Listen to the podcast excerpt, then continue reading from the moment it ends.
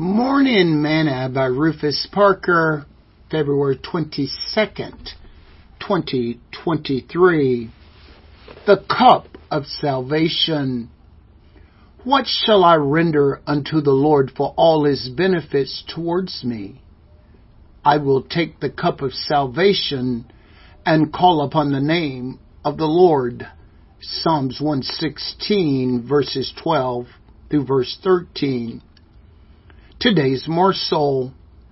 And right into the church at Corinth, Paul states, For I have received of the Lord that which also I delivered unto you, that the Lord Jesus, the same night in which he was betrayed, took bread, and when he had given thanks, he brake it and said, Take, eat, this is my body which is broken for you.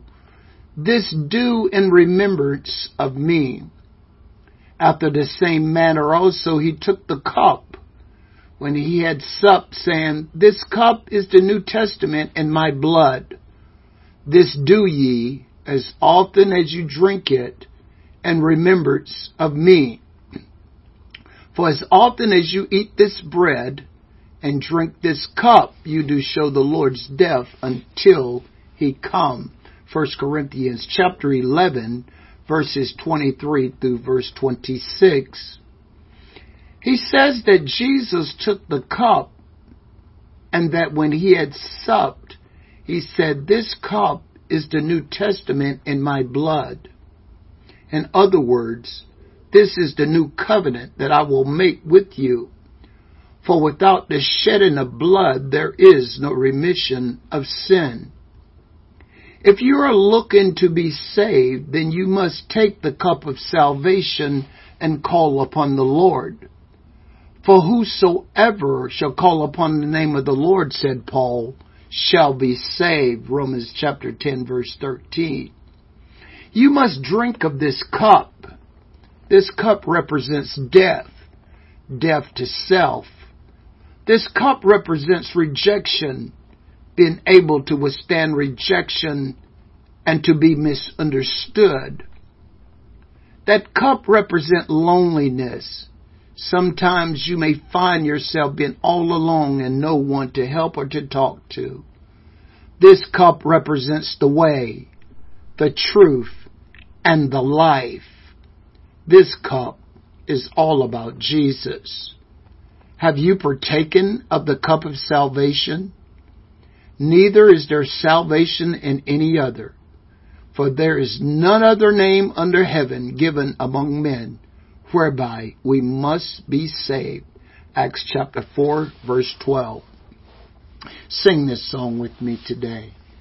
The blood that Jesus shed for me way back on Calvary